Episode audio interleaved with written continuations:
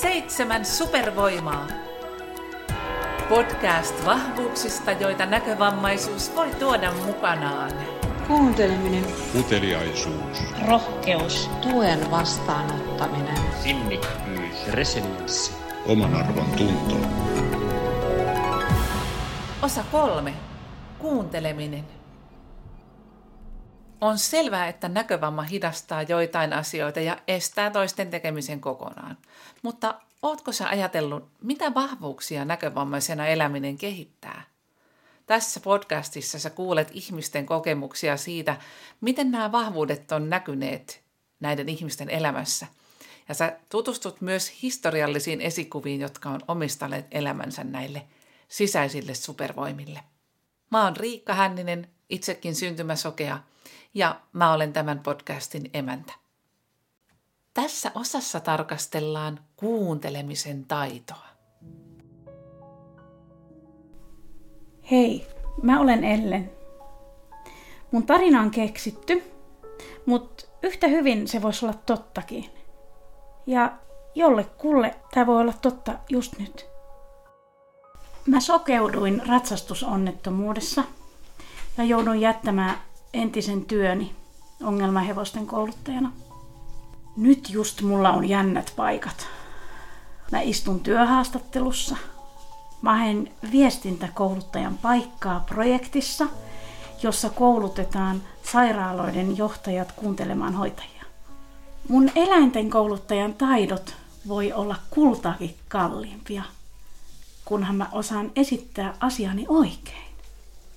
Mun kokemuksen mukaan ihan ensimmäinen askel on kuunnella sitä, että onko se toinen auki ja valmis yhteistyöhön vai kiinni, eli stressaantunut, jännittynyt, jolloin sitä omaa viestiä on paljon vaikeampi saada perille.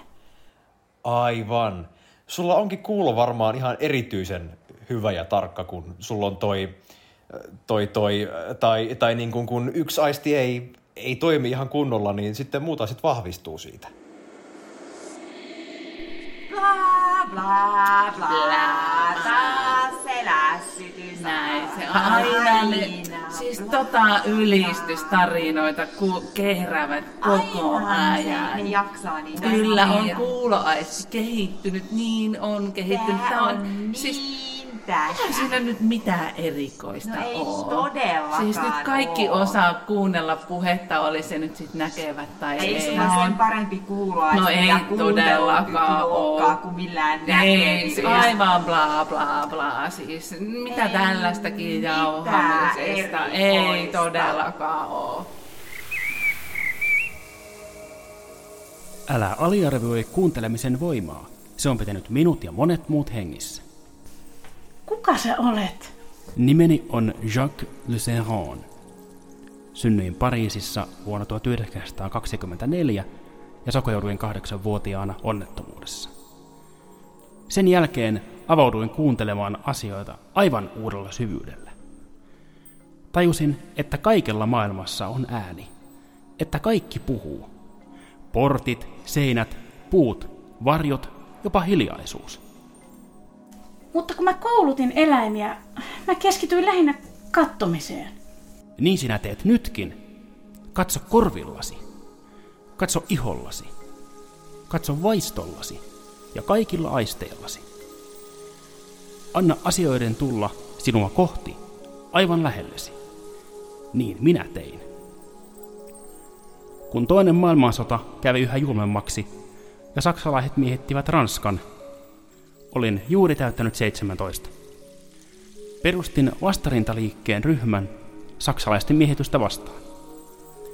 Minun tehtäväni oli testata, olivatko jäseniksi haluavat luotettavia. Ihmiset naamioituvat vain niiden varalta, jotka katsovat heitä. Luin äänistä niin paljon asioita, että lopulta ihmisääni merkitsi minulle enemmän kuin puhutut sanat. En koskaan erehtynyt. Jopa silloin, kun värväsin mukaan miehen, joka petti meidät. Vaistoni varoitti minua, mutta en suostunut uskomaan sitä. Petturin takia päädyin keskitysleirille Ja sielläkin pysyin hengissä, kuuntelemalla ja lohduttamalla muita. kuunteleminen, sehän on niin kuin laajempi maailma. Niin kuin laajempi maailma, mutta sitten taas näkö on niin kuin kaukaisempi maailma. Että sä näet niin kuin kauas, Joo. tuolla tien päässä on joku. Kyllä. Sitä mä en kuule. Mutta se, että mitä lähiympäristössä tapahtuu, niin mä uskon, että niin kun, ää, kun sä kuuntelet, niin saat enemmän irti niitä ärsykkeitä ja muuta. Se on ehkä semmoinen ää, nykyelämän tutka paljon niin kuin muutenkin elämässä, kun menee jossain ää, itsekin kun keikkailee ynnä muuta, kuuntelee sitä hälyä ja sieltä äkkiä alkaa kuun, poimimaan, että tuolta pöydästä kuulee, kun joku puhuu noin ja noin. Et se on jännä, että kuinka se, ää, jos sä niin näet jonkun asian, esimerkiksi jossain teatterissa, kun istut siellä penkillä ja silmillä katot sitä, sitä, sitä näytöstä, niin sä et ehkä huomaa mitään muuta. Mutta sitten kun sä et näe sitä näytössä, kuuntelet sitä näytöstä, niin sitten sä kuulet ne kaikki yskimiset, rapinat ynnä muuta siinä ympärillä, niin monta kertaa se on sitten vähän niin kuin haitaksikin, että kuulee liikaa. Näin kuuntelemisesta puhuu mun tämänkertainen vieraani Velimatti Aittola, koulutettu hieroja ja pianon virittäjä.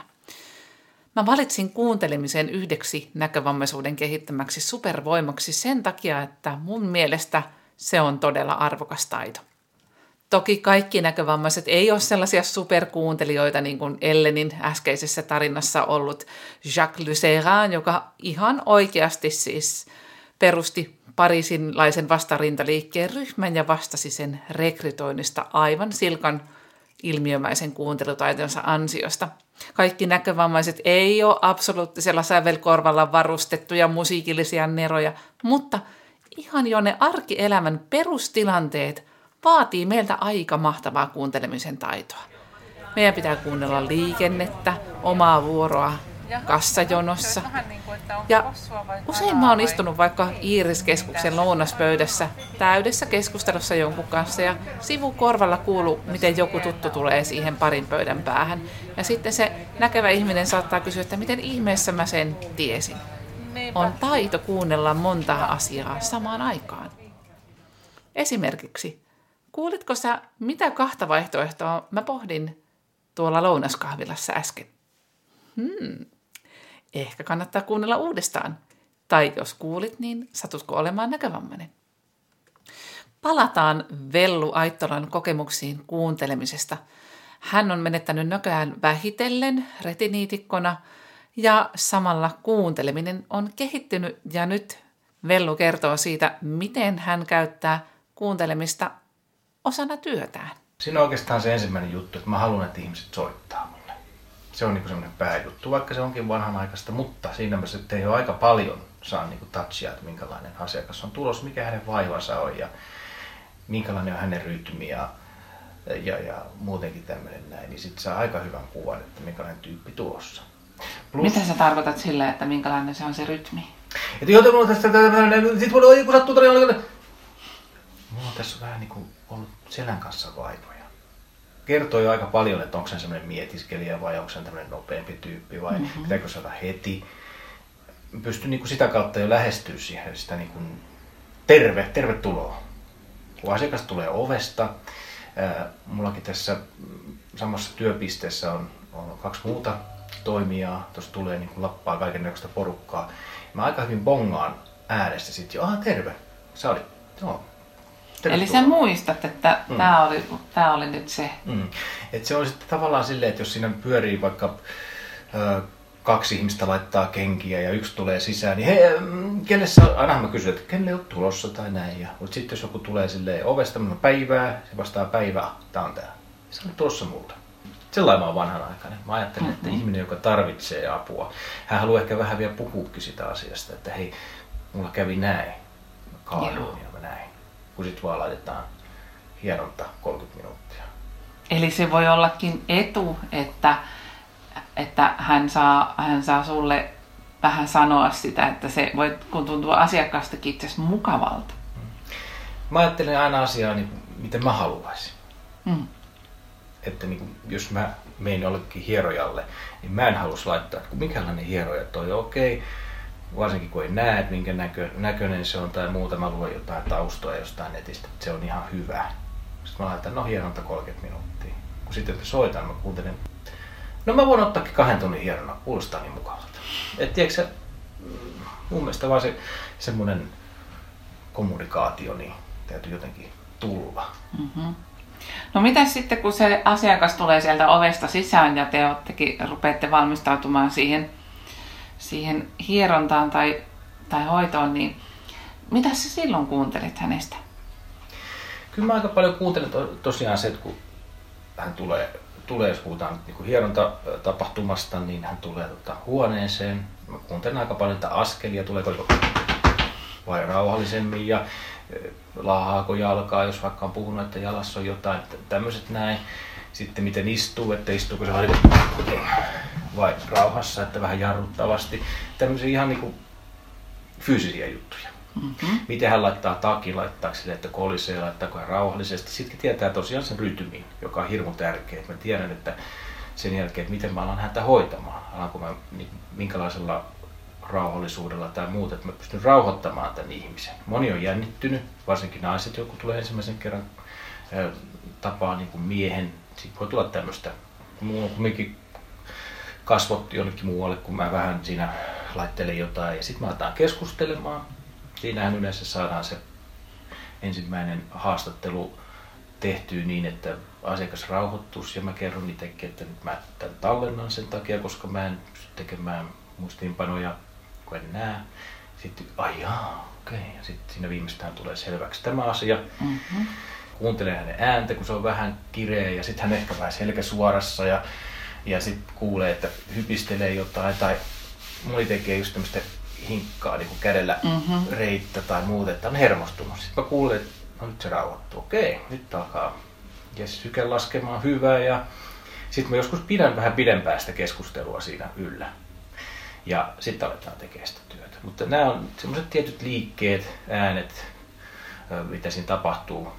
Ja tosiaan se puheääni, sitten jos on vähän niin kuin puree hammasta ja sitten se leuka rentoutuu ja kielikin vähän niin kuin...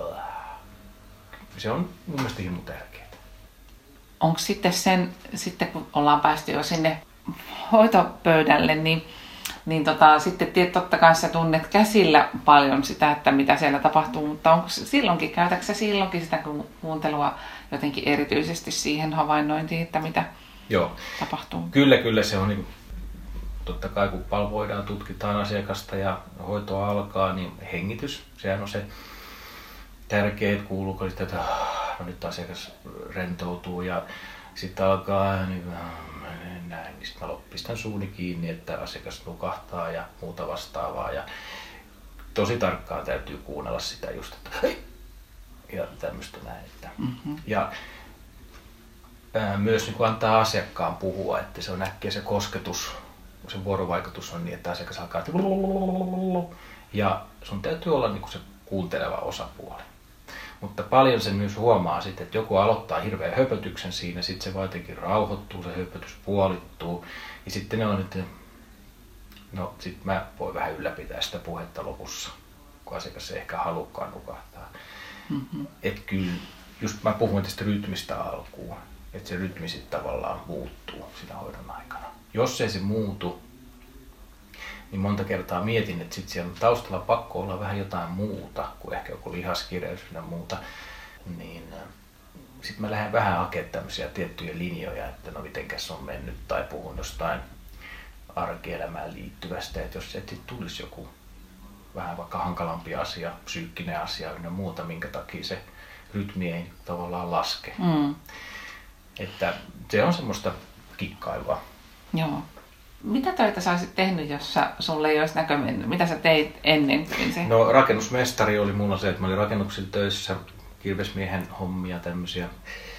Ja tota, rakennusmestariksi rakennuspuolelle, koska mun veljet ja ää, on rakennuspuolella ja mun isä oli rakennusmestari, niin se oli hyvin selkeä linja mulle, että sinne. Miten se on näkynyt, niin kun, että jos sä oot vaikka ihan näkevien kollegojen kanssa, niin huomaatko että se sun kuuntelu, onko tämä ollut sulle niin kuin eri plussaa sille, että verrattuna siihen, miten vaikka näkevät kollegat kiinnittää huomiota siihen kuuntelemiseen tai semmoista. Kyllä sitten on puhuttu aika paljon, että silloin kun mä kävin tämän Voice Massage-kurssin ää, Turussa ja, ja tota, tota, käytiin kuuntelemassa sitten, käytiin laulajia kuuntelemassa observatoriolla ja, ja tota, hyvä, kun se on observatorio siellä. Eikö se, se on semmoinen lauletien observatori Joo, tarkkaillaan joo, laulajia, niin tota- eikä konservatori. Joo, niin se on, tota, ää, niin tehtiin sitten opettaja tai kouluttajan kanssa semmoinen juttu, että ää, kaikki teki muistiinpanoja lehtiä, niin kuin jokin paperiin, että mi- mikä se laulajalla kiristää milloinkin, että onko joku rento tai onko joku kurkunpää tai onko hartiat vähän liian edessä tai muuta vastaavaa. Ja ää, sitten mä niin aina kosketin itteni siihen kohtaan, että mikä mun mielestä. Ja sitten opettaja, kouluttaja Pia Oikarinen sanoi, että se pitää ihan paikkansa. Ja siitä sitten meillä lähti aika hyvä semmoinen keskustelu eteenpäin, että ää, näkeväthän totta kai, he analysoivat heti asiakkaan niin kuin silmillä. Mm-hmm. Ja mä korvilla. Ja sitten meillä oli hyvä keskustelu, mentiin sitten näiden mun opiskelijakollegoiden kanssa syömään. Niin ainahan pitää niin kuin jollain lailla sitten tökkiä ja sanoa, että kumpi on niin kuin asiakkaan mielestä ahdistavampaa, se, että sä niin kuin silmillä katsot päästä varpaasi, okei? Okay? Vai se, että sä niin kuin ohi mennessä korvilla niin kuin vähän kuuntelet asiakkaan, mm-hmm. jolloin asiakas ei ehkä huomaa, että sua analysoidaan. Asiakas pystyy olemaan vapautuneempi, eikä sille, että minkälaiset vaatteet mulla on päällä, kun mä menen. Joo.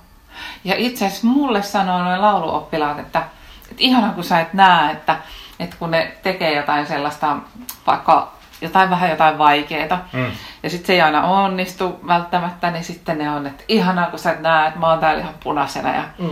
Tai sitten ne saattaa jotakin siellä, mä oikein sanon, että hei, että anna mennä, että käytä sitä kroppaa, että jotakin, jotakin siellä tälleen liikut ja teet, että, että mä en edes näe, että sä voit olla ihan pöliä mm. ja tehdä kaikkia niin kuin juttuja, että, että löydät sitä hommaa sieltä kropasta, niin, Mm. niin monet sanoo, että se onkin helpottavaa, kun Kyllä, ihan varmasti se joo. toinen ei näykään. Joo, joo. Joskus kuuntelemisen supervoima voi kääntyä itseään vastaan. Aika moni saattaa tunnistaa tilanteen, jossa keskellä liikenneruuhkaa siihen tulee vielä joku tietyökone ja se melu on niin valtava, että tekisi mieli ruveta kirkumaan, kun se äänimassa on aivan liikaa ja tavallaan meistä silloin tulee kaksi kertaa näkövammaisia tai kaksi kertaa sokkoja, kun ne korvina toimivat silmätkään ei enää anna mitään tietoa. Miten veli-Matti Aittola suojelee itseään liialta kuuntelemiselta? No tietysti mä asun maaseudulla. Ää, täällä kun mä oon täällä Helsingissä töissä, niin täällä on kaiken näköistä, nytkin tässä loistelamput huutaa tuossa vähän radioa ja seinän takana kolkutusta ja huhu, mä en pysty asumaan kerrostalossa, piste. Mm-hmm. Niin tota, ää, joo, kyllä mä siellä rauhoitun. Ja sitten sielläkin on sähkölaitteita kotona, mutta mä pelatan ihan korvatulpat sitten. Mä menen nukkumaan, niin mä haluan olla sitten niin kuin omassa pienessä temppelissäni. Että totta kai kun pitää itsensä semmoisena koirana, että kun nukkuukin, kun niin kuin, mulla on silmät kiinni, niin silti mä oon niin kuin, tavallaan valvetila mulla mm. päällä, kun, mulla on, niin kun mä kuulen. Niin on pakko vaan niin kuin, laittaa switch off. Joo. Että ehkä tämä on semmoinen homma, ja mä nautin sitä paljon, että mä jossain, tuossa vähän aikaa sitten olin, olin hyvän ystäväni saunareissulla tuolla Läyliäisissä, oli talvi, ja mä tulin ulos sieltä saunasta, ja siellä ei kuulunut ei mitään. Joo. Mä oon niin kuin sattu päähän, kun se oli niin mahtava se. Joo. Siis aivan mieletöntä.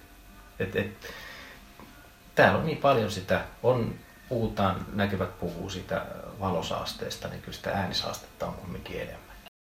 Siispä arvostetaan ja vaalitaan meidän kuuntelemisen taitoa. Luulenpa, että näin olisi sanonut myös Jacques Lucéran. Sinulla on hallussasi kuuntelemisen arvokas lahja. Kun arvostat sitä itse, voit saada sen avulla paljon tässä maailmassa. Ole utelias. Mihin kaikkeen voit käyttää kuuntelemisen lahjaasi? Kiitos, Jacques. Niin, eläinten kouluttajana mä olen tottunut lukemaan pieniä muutoksia niin eläimissä kuin niiden omistajissakin ja ottamaan ne pienet viestit todesta. Sokeutumisen jälkeen se sama asia toteutuu kuuntelemalla. Ja kuuntelemistahan tässä projektissa on tarkoitus kouluttaa. Mä uskon, että mulla voi olla hyvinkin arvokasta annettavaa nimenomaan kuuntelemisen asiantuntijana. Ellenin tarinassa esiintyivät Ellen, Mira-Maria Kuudenpaiste, työhaastattelija Tuukka Ojala, Jacques Lyceran, Konstaranta, mielen nakertajat Marianne Tenham ja Riikka Hänninen, tunnusmusiikki André Louis, muu musiikki Stefan Pigeon kautta mainois.net, käsikirjoitusohjaus ja tuotanto Riikka Hanninen, oman tarinansa kertoi Velimatti Aittola.